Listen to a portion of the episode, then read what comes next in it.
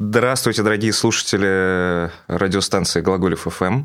Меня зовут Григорий Туманов, я главный редактор самоиздата «Батенька ДВ Трансформер». Мы после долгого перерыва возвращаемся с подкастом «Батенька, где текст?». Быстро напомню, из чего он состоит и о чем он. Мы берем, вытаскиваем разных авторов, которые в разное время публиковались на страницах самоиздата, и расспрашиваем их обо всем, что они чувствовали, думали и переживали, пока, собственно, задавали все эти чудесные лонгриды и не очень лонгриды э, нам, нашим редакторам. Э, все, что не вошло в текст, все, что осталось на полях, э, обсуждаем здесь. А у нас долгое время в качестве жертвы выступала корреспондент самоиздата Нина Абросимова, но у нас пополнение в лице шеф-редактора Семена Шишенина, который... Да, я должен сразу предупредить, что это будет очень нестандартный выпуск.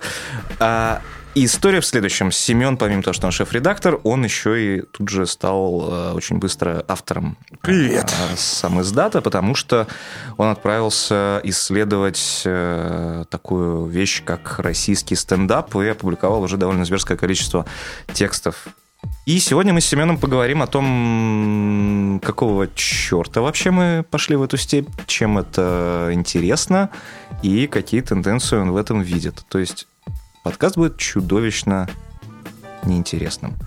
Поэтому, Семен, тебе слово. Самый первый текст у нас вышел, это было интервью с э, Денисом Чужим, из которого я вырезал все свои тупые вопросы и сделал из него монолог. Мне просто, на самом деле, я просто очень хотел написать монолог для комика, и вот написал его.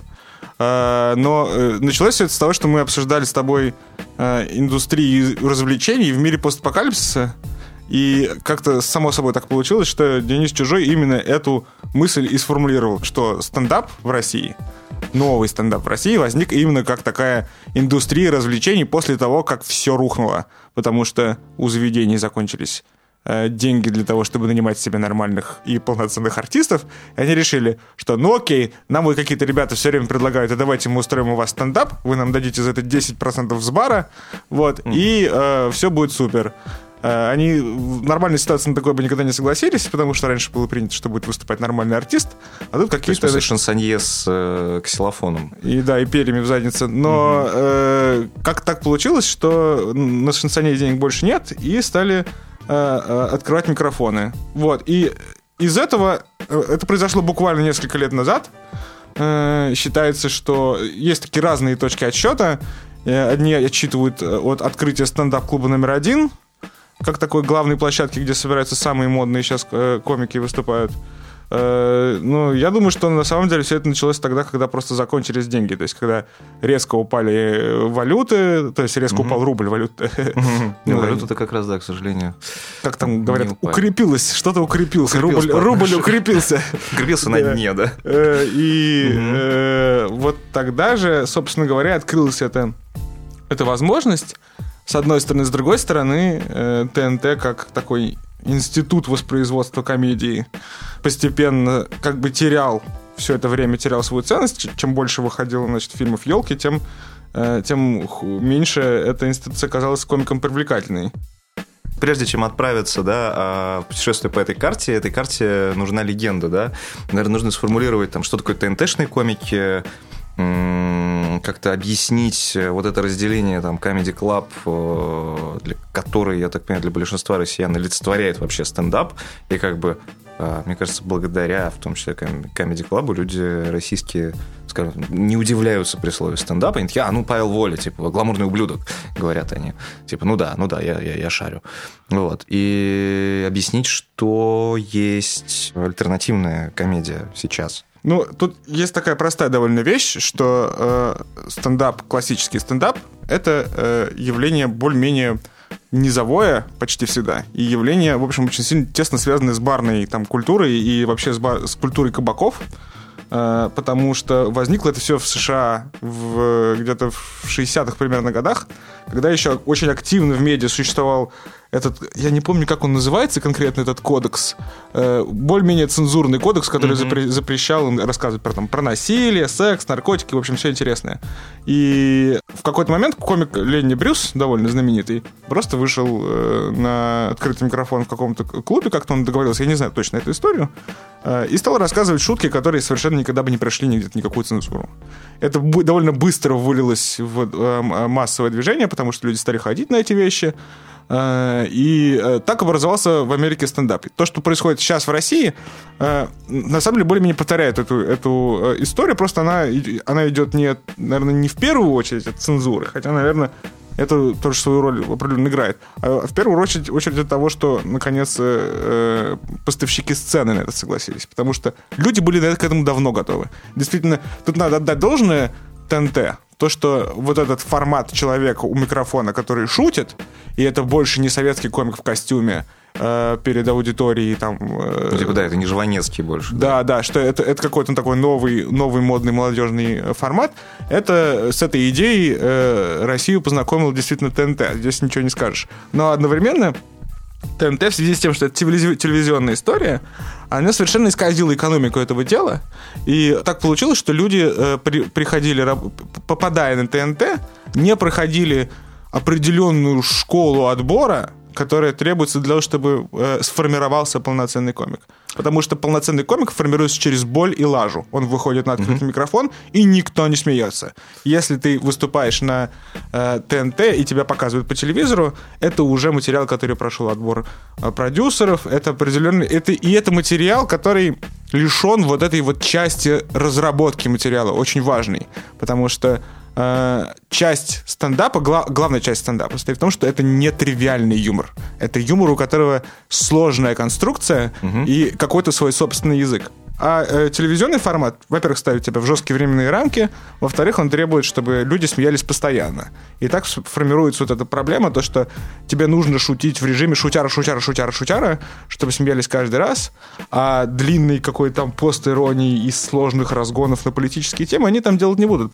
Ну, то есть там на ТНТ, на твоей стороне все равно, там, как бы ты ни залажал, э, или, или какой бы ты ни был, там, не знаю, неинтересный комик, там, сначала продюсеры, которые там, возможно, поучаствуют в разработке твоего текста, потом на твоей стороне монтажеры, которые... То есть там публика, да, она же все же скорее для антуража в большей степени, как я понимаю. Да, конечно. Во-первых, потому что публика, публика на самом деле сидит дома за телевизором, и комик угу. ее по-настоящему-то не видит. Но то есть тут, тут опять хотя, же... Видит Тимати за столом, которого там, над которым подтрунивают по-доброму. Ну, да. Но вот тут я просто хочу сказать, что вот в чем отличие всей этой индустрии ТНТшной от, э, э, грубо говоря, нормального здорового стендапа состоит в том, что как бы она изначально сопровождается продюсерской логикой. Mm-hmm. А, а продюсерская логика, она э, цензурирующая не в каком-то там смысле, что не, давайте не будем про пиписьки, mm-hmm. а в том смысле, что давайте сделаем это быстрым, э, легко воспроизводимым форматом, Э, что в итоге из этой всей истории э, вымывает довольно сильно творческий, творческий какой-то компонент. Человек просто производит шутки конвейером. Любой комик ну, обязан, эффективность вообще. обязан уметь это делать, ага. производить шутки конвейером. Но какой-то вот там этот несчастный 1% творчества, про который mm-hmm. говорил Марк Твен, обязательно должен присутствовать. Вот. И если этот э, процент оттуда удалить, то все будет плохо. Угу. То есть получается, что вот у нас, значит, случилось ТНТ, все привыкли к Павлу Воле, все, в общем, не стали переспрашивать, перестали переспрашивать, что такое стендап. Потом у всех не случилось денег, и, соответственно, у нас вот стали прорезаться эти прекрасные фрики. Фишка в том, что э, в, этой, в этой, во всей этой тусовке э, стало так много людей, что э, там стала образовываться какая-то такая, я бы сказал, свободная рука рынка, что ли. Но э, смысл в том, что комиков стало много, э, постоянно действующих комиков только в Москве э, сейчас десятки и десятки. э, постоянно действующих в том смысле, что это люди, которые сознательно работают над материалом. Людей, которые приходят там один раз или два раза покатать шутки на открытых микрофонах, э, мне кажется, уже за сотни. Э, и у некоторых из этих комиков были разовые эфиры на ТНТ, поэтому они относительно узнаваемы заранее. Э, но общий смысл в том, что теперь образовалась некоторая новая механика экономическая. Мечта комика Э, как мне кажется, нового комика нового поколения, состоит в том, что он либо начинает писать сериал какой-нибудь, и, может быть, он даже будет смешной, но в идеале это записать свой сольный концерт, а потом его кому-нибудь продать. Кому? А как это продается? Сейчас, в данный момент, на Западе, как это устроено на Западе, это покупать стриминговые сервисы. На, mm-hmm. на Западе существует Comedy Central, Netflix и ряд там других э, кабельных каналов и стриминговых сервисов, собственно говоря. Но, так сказать, для примера, чтобы понимать, какой объем это имеет эта экономика на Западе, Дэвиду Шапеллу за два спешала а, отвалили 60 миллионов долларов. Человек два часа поговорил в микрофон и получил 60 миллионов долларов. Это в индустрии э, был невероятный совершенно гонорар, но вот про там то, сколько платят другим топовым комикам, мы даже не всегда знаем, потому что это коммерческая тайна. Mm-hmm. То есть, грубо говоря... За эти полчаса э, Семен уже получил аванс в виде баньбао со свининой, да, да. больше не будет ничего. Да, кто не знает, баньбао это такой мокрый беляш нежаренный вьетнамский. Очень вкусно. А, у нас еще очень познавательная передача все-таки. Сейчас таким и более-менее единственным, что ли, покупателем такого рода э, продукции может выступать либо ТНТ, либо Амедиа, э, Амедиа, Амедиатека, что ли, называется, или студия Амедиа, я не помню точно, но смысл в том, что пока что прецедентов, насколько я понимаю, покупки именно э, часового концерта нет. Они выкладывают их в YouTube, люди смотрят этот концерт, э, ну и они дальше работают. Поэтому сейчас, как заработать, будучи комиком, который строит себе концерт, ты делаешь концерт, и начинаешь, вот у тебя появляется какой-то час связанного смешного материала со сложным сюжетом внутри, угу. тебя уже более-менее знают в индустрию, и ты начинаешь катать его туром. Вот катаешь, катаешь, катаешь, катаешь, катаешь, катаешь. Когда у тебя заканчивается, грубо говоря, емкость твоего тура в этом смысле, тогда ты его записываешь и выкладываешь. Вот э, Денис Чужой, с которым мы разговаривали в первый раз, на момент разговора свой собственный концерт э, был готов показать, то есть у него уже были готовы, согласованы, по меньшей мере, по-моему, пять городов, в которых он мог. Угу. Сейчас этот список разросся уже, по-моему, вдвое, Э, его постоянно заказывают, грубо говоря, в разных городах, причем самый, причем это не то, что там, там Москва, Питер, Казань, Нижний Новгород, нет, это, это и небольшие города вроде Сыктывкара, например, э, то есть это на самом деле тема, которая уже очень глубоко проникла в Россию на всех, на всех буквально уровнях, и э, нужно понимать, что там не один Денис Чужой сейчас катает свой концерт. Сейчас Это катает понятно. концерт Квашонкин, у Долгополова концерт, который он тоже катает по разным городам. Я даже не могу перечислить всех комиков, которых сейчас уже есть час материала. Угу. И тут нужно понимать, чтобы составить час материала, нужно работать над ним минимум год. Это ну, тяжелейшая да. работа. Ну, это и деньги несоизмеримые, потому что, то есть, ты рассказал про западную историю, да, что человек за два часа разговора в микрофон получает 60 миллионов долларов, потому что вся инфраструктура существует. Здесь нет никакой инфраструктуры. Тебя там, в общем, два пути, либо кататься по городам. Я не представляю, на самом деле, насколько это несравнимые суммы с западными. То есть, скорее всего, это, в общем... У тебя... Знаю, ну, 200 тысяч рублей, ну, ну, 300 тысяч рублей ты заработаешь, возможно да, по итогам этого. Ну, во-первых, эти ребята тоже не промах. А если ты известный стендапер, угу. то тебя зовут на разнообразные мероприятия. Ну, типа что, э, вести сабантуи, как бы... Не обязательно, нет. Ну, то есть, допустим, допустим, тебе могут э, какой-нибудь э, банк может тебя позвать на свой онлайн, чтобы ты рассказал про то, какой у них классный банк. Но угу. вот, кажется, кажется, и Драк Мирзализаде знаменит тем, что во время трансляции, посвященной удобству Рокетбанка, он э, решил устроить рок-н-ролл и стал рассказывать о том, что Сбербанк вообще гораздо удобнее. Вот, но э, это не продукт плейсмент смысл в том, что способов заработать для стендап-комика на самом деле много. Вопрос в том, сколько способов заработать действительно много. Вот это вопрос э, для меня, честно говоря, до сих пор не очень ясный. но э, это как бы новое поколение, оно не ищет себе дядю, который mm-hmm. будет его кормить. Оно рассматривает самые разные возможности заработка. Я должен сказать, что почти ни с кем вот за все в то время, которое я работаю журналистом, ни с кем мне не было так просто договариваться об интервью, как со стендаперами. Ну, потому что им сейчас это надо, в том числе. А, Нет? Просто им это всегда надо.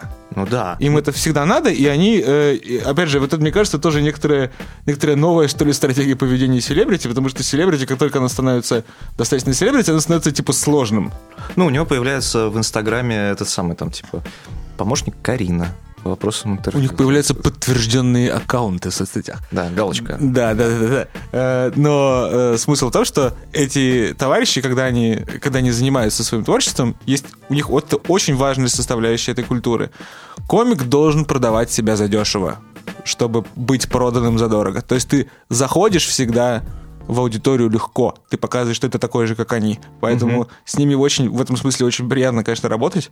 А, они сначала как бы соглашаются, а потом если они видят, что в тебе есть какой-то потенциал, как в аудитории, ну, тебе, да. в, тебя, в тебя вкладывают очень много. А, это довольно классно. Я просто к тому, что, да, это как, э, не знаю, как журналистика и там и здесь, да, там здесь э, там, журналист периодически подхалтуривает написанием чего-то там в корпоративные журналы, потому что его работа там, не знаю, в аналитическом еженедельнике не прокормят, потому что им владеет, скорее всего, какой-нибудь фигурант э, расследования Навального, бла-бла-бла-бла-бла-бла, и дальше. В то время как там, не знаю, на Западе ты сидишь, работаешь там в своем Нью-Йоркере, корреспондентом по России, э, получаешь за три лонгрида там, раз в год какие-то нормальные деньги, и, в общем, не беспокоишься. Ты, грубо говоря, ты занимаешься своим делом, и за свое дело получаешь деньги.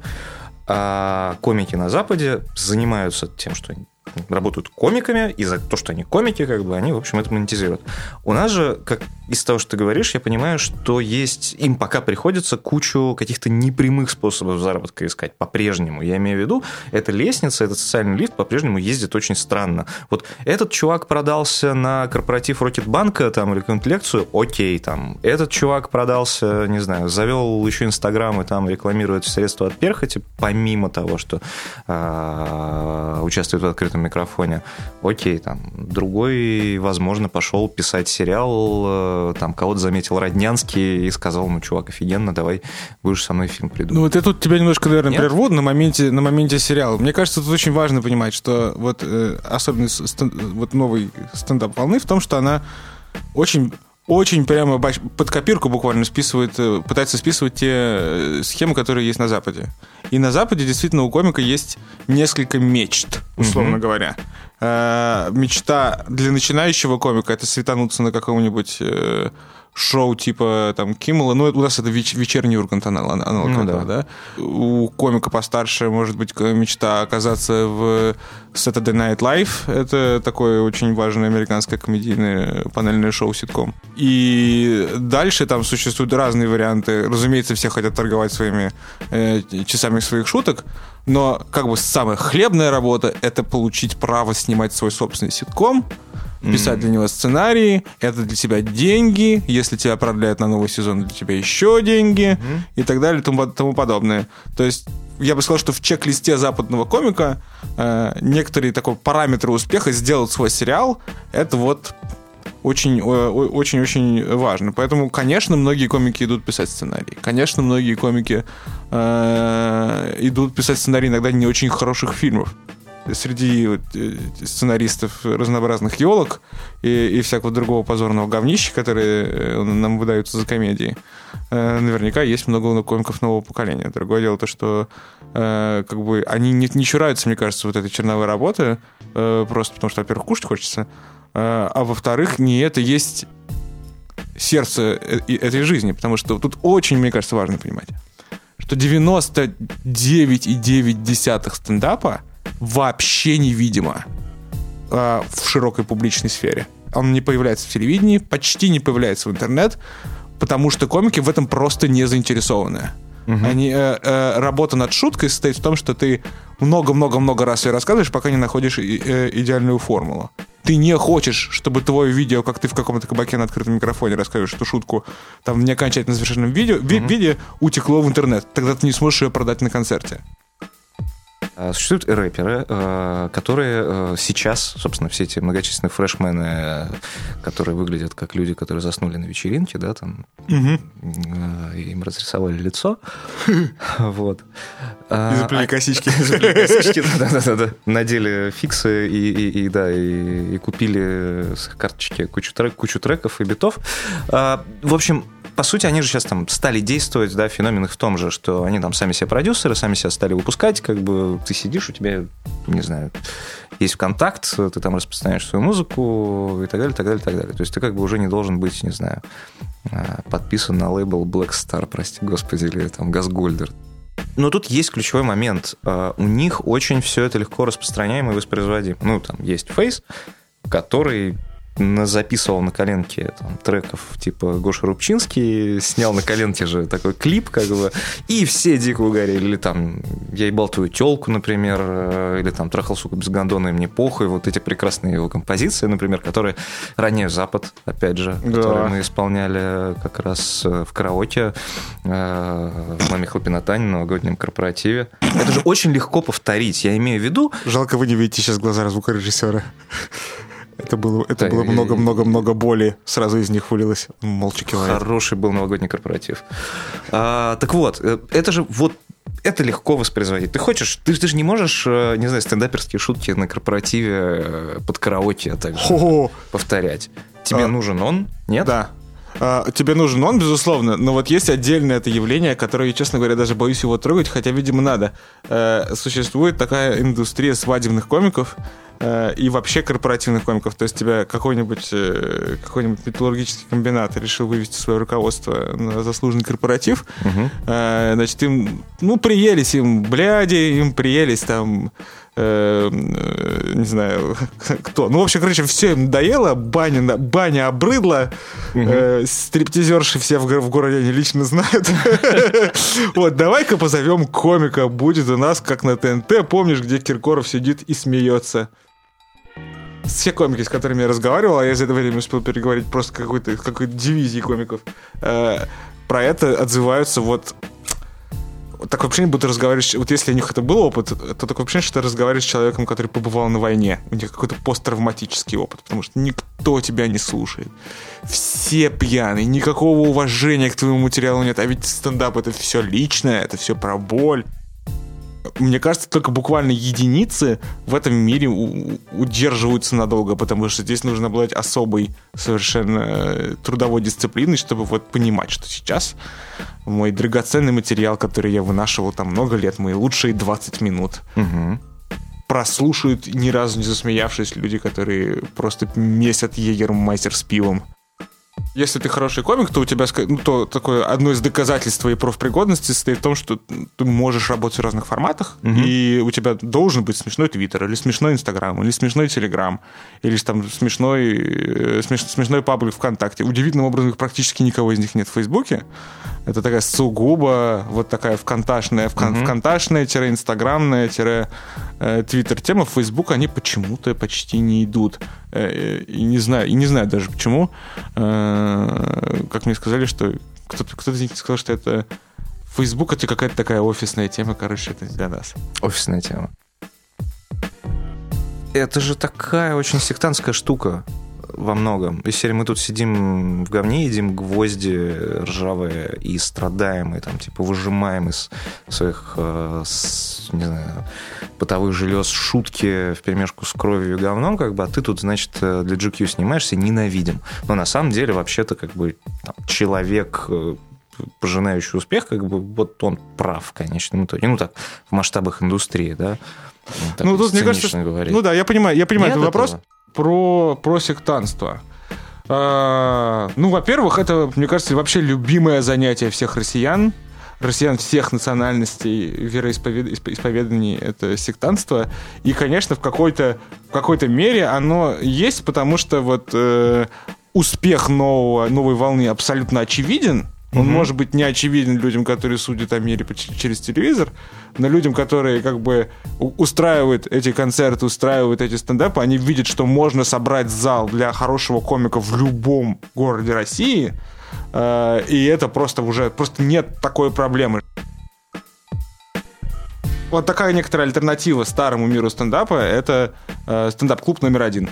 Вот это э, помещение на Новом Арбате, где тусуются действительно самые классные комики. И как институция он э, работает по новому этому самому экономическому механизму, э, не, не сильно завязанному на телевизор, по крайней мере. То есть, конечно, там Терек в какой-то мере участвует, но тем не менее. Э, Значит, они выпускают свои собственные шоу, выпускают их в YouTube, и там все такие стандартные комедийные форматы там представлены. То есть там про- прожарка, так называемая, или roast battle, как то, что называется по- по- по- по-английски. Это когда они выходят и просто друг друга максимально унижают, любя. Вот. Э, Там, не знаю, шоу истории, это просто длинные разгоны. Ну и нормальные там 20-30 или час шуток э, э, Мгм. чей-нибудь. И это очень хороший качественный юмор. э, с недавних, я должен сказать, с недавних пор. Потому Ага. что я к этому, э, ко всей этой тусовке относился долгое время с большим подозрением. Почему? А, потому что, э, ну, во-первых, у меня была травма ТНТ. А, И мне кажется, что это ТНТ сыграло злую шутку со многими, потому что какой-то момент кому-то реально ТНТ очень сильно не зашло. А, Ну, просто потому что не нравится такой формат юмора. А потом оно стало стремительно портиться. И это вот то, что не зашло, из какого-то такого первого впечатления превратилось в твердую истину. Стендап — это говно ебаное, смотреть я это никогда не буду. Вот лучше посмотрю хорошую комедию американскую. У меня была в каком-то смысле похожая вещь, просто я всю, всю жизнь смотрел исключительно западный стендап. Ну вот я да. Мгм. э, интересовал... почему- Так сложилось, что я интересуюсь этим лет, наверное, с 15 или 16. И стендап — это вот вторая... Это мой второй поисковой запрос, когда у меня появился широкополосный интернет. А первый? А, ну, Сейчас я просто вспомню, ком или ру. Я думаю, все-таки я был достаточно грамотным, чтобы ввести porno.com. Вот. Э, Ну, мне было 16. Хотя... То разница? есть это типа и хохотать. И да, а потом, а потом я понял, что ну что ж. Да, и А я пошел, и я пошел, пошел, пошел тогда искать в сети концерты Ди Мерфи Делириус на языке оригинала. Вот. Ага. И с тех пор я, как бы, у меня всегда такое бывало, что я там, типа, ну, может, что-нибудь в России интересное бывает. Я открывал какой-нибудь там ролик с э, шутками и скрывал его через, э, там, вот как только я слышал первую шутку, которая э, э, начиналась, я разговариваю со своей женой, говорю, ну, блядь! Как только я слышу, что кто-то обращается к женщине через, через ну, блядь, ну, это там, там много, много, это самое, э, каких-то таких параметров, но, но это один из тех, который меня всегда раздражал. Вот. А тут я случайно, на, на- в августе, по-моему, это было, случайно я наткнулся на э, второй концерт Идрака Мирзализаде, и типа лет, ну, не, не лет, а часов через шесть я понял, что я вот типа просто с ковром смотрю все, что делает стендап-клуб номер один, и все, что делают э, комики нового поколения, и типа очень-очень много, очень качественного материала. И в каком-то отношении он даже более прогрессивный, чем на Западе можно сейчас слышать. Это очень любопытно. А, и, собственно, возвращаясь к телевизору, все же, а, ты говорил, да, что это вроде параллельная телевизору история. Мы упомянули Урганта. Естественно, не можем обойти недавний сюжет с э, Артуром Чапаряном, который известен обывателям в большей степени как создатель канала «Бывшая» в Телеграме, который он как-то рекордно продал и чем страшно перенагнул вообще всю эту индустрию телеканалов. И как ты мне рассказывал, э, Чапарян, собственно, таким же образом сейчас по- подломил э, индустрию, сходив к Урганту на первый, да, если не ошибаюсь. Ну, тут, да, тут И история... ты да. предсказывал прям новый виток кризиса после этого. Я считаю, что будет кризис. А, кризис это вообще-то... Вообще-то я считаю, что кризис это хорошо. А будет ли отскок? Раз мы, мы начали с финансовой темы. Отскок? Отскок. Кризис, Чего? отскок. А, А. нет, не будет. Мне кажется, дно работает в одну сторону. Это такая... Да, дальше, да. А, Нет, ну, а, мне почему кажется, что это будет кризис? Потому что, а, я повторяю, у комиков есть несколько-несколько сценариев успешности своей собственной. А, Очевидный там сценарий э, написать э, сценарий, Мгм. Блин. Э, Нормально. Потом другой сценарий выпустить свой концерт. И третий сценарий светануться в телеке. Здорово светануться в телеке, стать сильно дороже сразу после этого. Мгм. Э, И одно дело, когда тебя показывают по ТНТ, который вообще не везде Дециметровый есть. канал. Как бы, Да, вообще. да. А другое дело, когда тебя показывают по Первому каналу. По Первому каналу это все, это федералка. Все еще. И да, ну все еще, я думаю, какое-то еще время порядочное будет. Хотя там, ну, там многие там говорят, да, сейчас телек сдохнет. Честно, я не, не верю в это. Он сдохнет еще очень-очень не скоро. Ну, очень а, И, ну, то есть, по крайней мере, наломать этих дров телек еще успеет.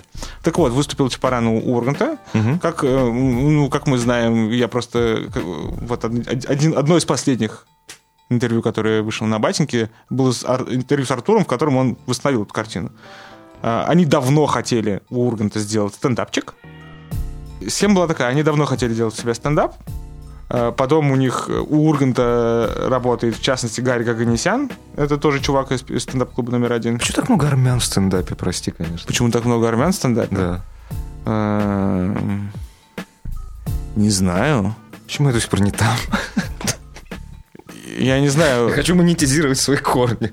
Да, да, нет, пожалуйста, пожалуйста если, за тобой у Арарат, то, тебя ждет успех. Тебя ждет ТНТ. Да, да, нет, это, кстати, интересно, что, слава богу, слава богу, это так, потому что типа, считается на Западе, считается, что, что такой стендап это э, тема для евреев, что вот самый лучший стендапер евреи обязательно. А, армяне запасные евреи, Да, как армяне, как известно, запасные евреи, и вот, видимо, у них значит, звездный час. Так вернемся к да. истории о том, как Ох, армянин пришел к еврею на канал, которым владеет...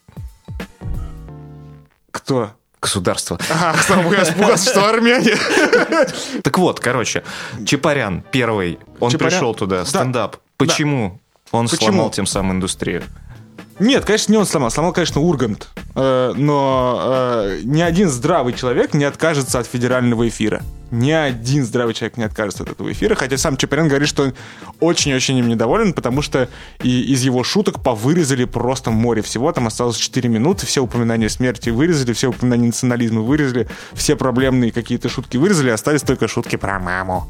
А, и я помню, я смотрел этот, э, эти 4 минуты, и вот старался просто записывать все темы и мотивы, потому что я думал, ну вот, сейчас это выступление — распишет нам примерно тематическую сетку шуток на ближайшие лет 10. Потому что э, комик, начинающий комик, теперь будет видеть, что вот у него есть шанс подорваться. Шанс подорваться — это сделать достаточно минут, чтобы показать их на Урганте. Он их покажет на Урганте, если ему повезет и это будет отлично. То есть, ну, он понятно, ну, не будет он шутить теперь про национализм, не будет он теперь шутить про какие-то там, про секс, про, не будет шутить про гомосексуалов, Навального, про кого-нибудь там еще, mm-hmm. не знаю, про, про проблемы границы между Чечней и Ингушетией тоже не будет шутить. Не про что болезненные шутить не будет, а будет шутить такие безболезненные шуточки. Вот. И, конечно, это приведет к некоторому вымыванию талантов. Не то чтобы это всех обяжет так работать, но часть талантов начнет вымываться. И это уже сделало в свое время ТНТ, но ТНТ это делал прям промышленно и намеренно. Они устраивали открытые микрофоны. Это, с одной стороны, очень популяризировало тему, но с другой стороны, вот построил определенную экономическую схему, в которой стендап не очень хорошо развивается. Здесь, как бы, вот это, это, эта проблема может ударить по низовке. Вот насколько и как и когда, самое главное, и чувствуют ли это эти стендаперы это сами, а, насколько, когда это все взорвется уже наконец. Потому что, понятно, мы чувствуем, что там есть шевеление, мы туда пошли все это изучать и так далее. Масштабы этого феномена, какие они, по-твоему? То есть там какое количество кругов, какой ширины а, на воде будет? Метафоры, метафоры, метафоры. Мне кажется, как в случае с продажей бывшей, э, эта тема взорвется, когда кто-то купит концерт.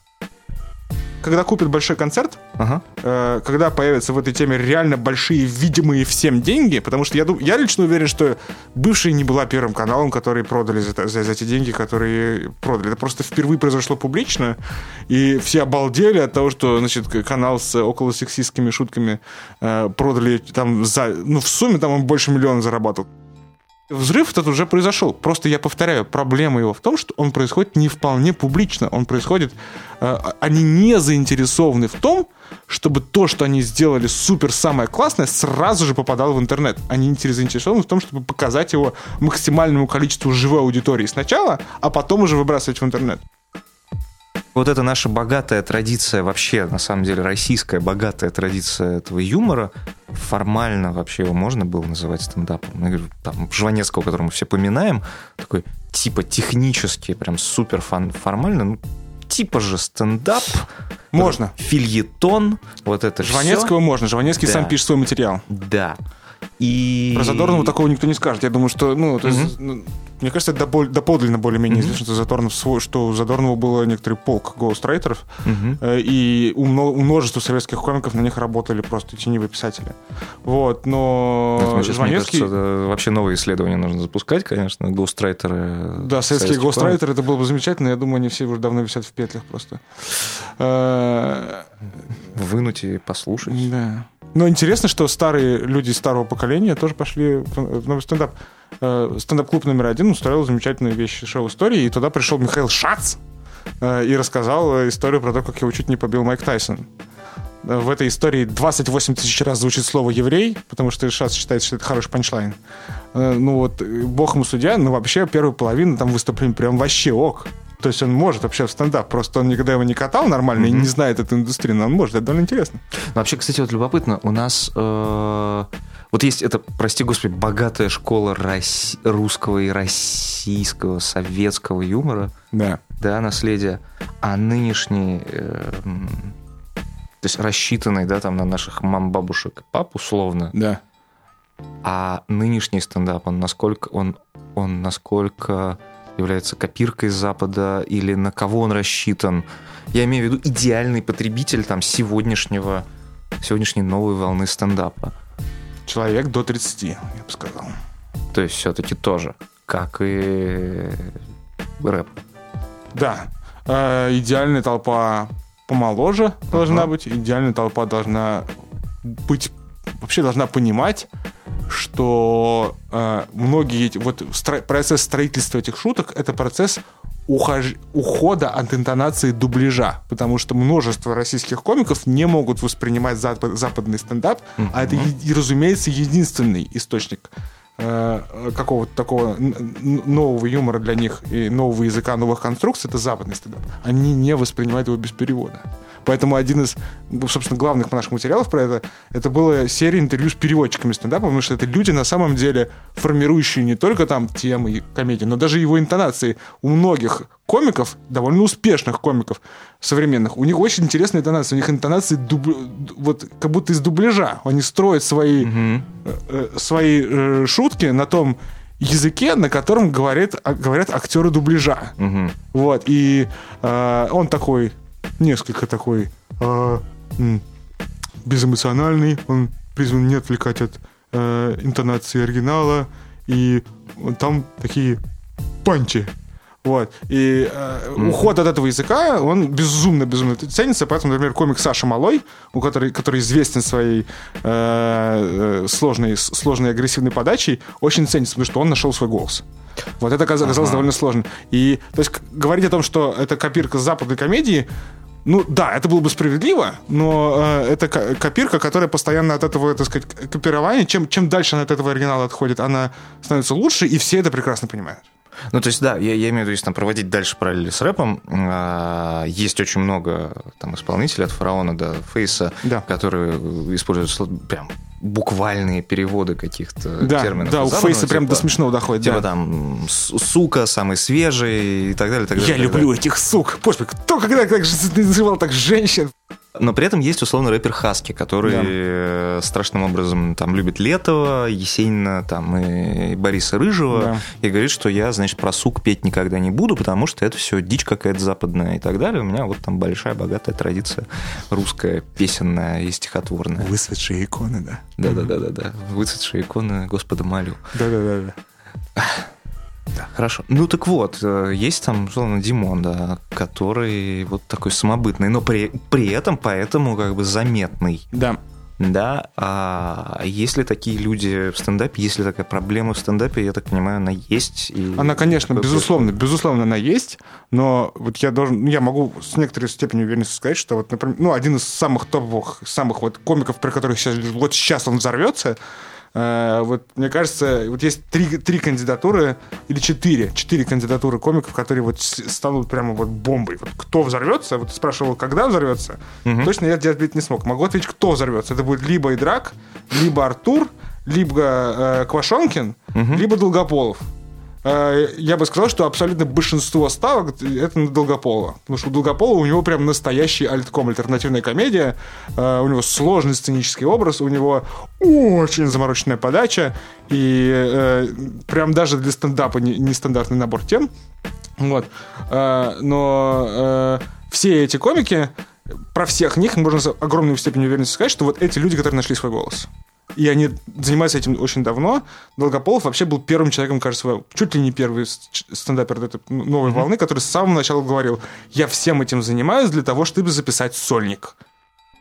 То есть вот такие у нас четыре всадника апокалипсиса. Да, я думаю, да. Я думаю, да. К сожалению, я, к сожалению, наверное, не могу с уверенностью сказать, что среди этих всадников апокалипсиса есть сейчас женские имена, потому что очень хотелось бы видеть. Семен, но... пожалуйста, начинай. Да, но... Ради Давайте это вырежем, сразу вырежем, да, сразу вырежем вот в чем, да, там ТНТ и сегодняшний стендап, они совпадают, да. это такая отчасти там недружелюбная к женщинам среда. Токсичная. Токсичная. Да. То есть Луиси Кей был очень дружелюбный, дружелюбный чрезмерно, за что поплатился, но вернулся.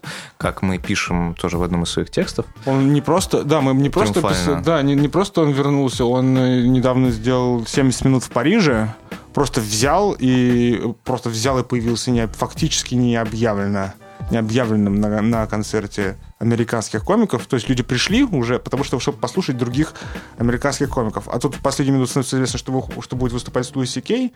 И Луиси Кей вместо 20 минут запиливает э, час, угу. а потом его вызывают э, на анкор, и, и он делает еще 10 минут. Он записал 70... Он сделал концерт просто на ровном месте. У него была стоячая овация такому вот, да, там не про, это не просто э, вот выход за, за, за пределы МИТУ, это что-то уже совершенно новое. Вот Но тоже немножко придумать. подломил человек правила.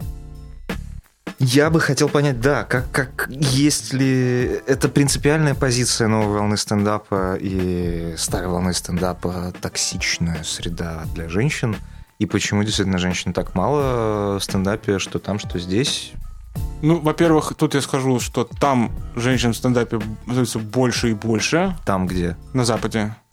А, лучшие концерты последнего года а, э, это, например, концерт Мишель Вульф. Замечательный совершенно концерт э, комикессы, которая прославилась благодаря тому, что она была репортером в Daily Show.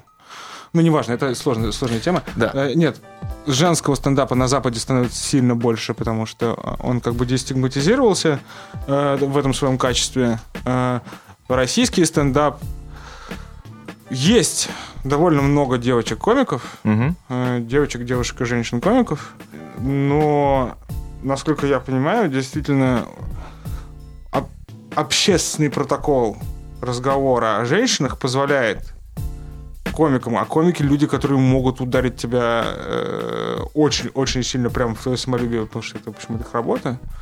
Общественный протокол разговора о женщинах в комедийной среде не содержит определенного количества запретов. То есть можно проехаться по таким темам, на которые женщина не может ответить.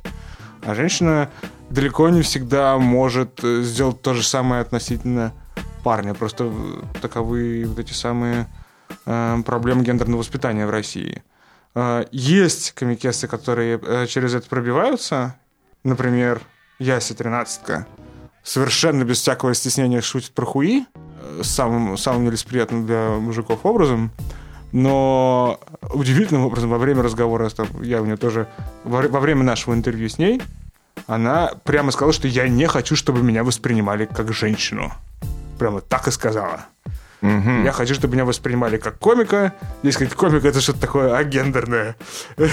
вот. И что вообще она, ей вот эти вот темы с феминизмом, не то чтобы она там ей не интересна, просто она ей никак ну, а, не, она не монтируется просто. Да, она вот будто бы... Вот это был интересный момент в разговоре с ней, что она будто бы не понимала, что во многом, во многом она стала возможна, ее карьера стала возможна, потому что вообще женщина, которая говорит про хуй на сцене, это стало почему-то нормально, более-менее.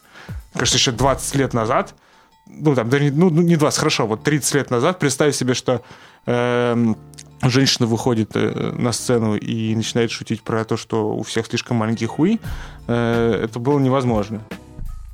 Замечательная особенность стендапа состоит в том, что в нем очень мало позиции силы. Это карьера, которую ты делаешь самостоятельно, выходя на открытый микрофон. Это будто бы вообще Там не шоу-бизнес, да, как бы. Ну, там образуются определенные иерархии и Я определенные в виду- цепочки, да, но... Типа в том понимании, ну, типа мы говорим шоу-бизнес, да, у нас Да. сразу какие-то определенный набор картинок, э, российский шоу-бизнес, говорим, Да. набор картинок, ассоциаций и так далее. Но имею в виду, что там в хорошем смысле это не шоу-бизнес. Ну да, нет, чтобы тебе выс- выйти на открытый микрофон, тебе не нужно посетить э, личную баню какого-нибудь э, продюсера пожилого. Именно поэтому, кстати, он очень привлекательный для э, молодого поколения, что ты там очень мало зависишь от каких-то прогнивших институций, Мгм. э, и вообще мало от кого зависишь, и можешь э, себе позволить иметь тяжелый характер. Я напомню, что это был подкаст «Батенька, где текст», где мы с авторами самых интересных материалов самоздата обсуждаем все, что происходит вокруг них, вокруг той или иной индустрии или явления. И говорили мы с шеф-редактором э, «Батеньки» Семеном Шишениным, который отправился исследовать мир российского стендапа, который вот-вот превратится в очень такую бомбящую индустрию. Семен, спасибо. Спасибо всем. Меня зовут э, Григорий Туманов. Меня зовут Семен Шишенин. Федю зовут Федя. Всем пока. Всем пока. Глаголев FM. Ваш личный терапевтический заповедник.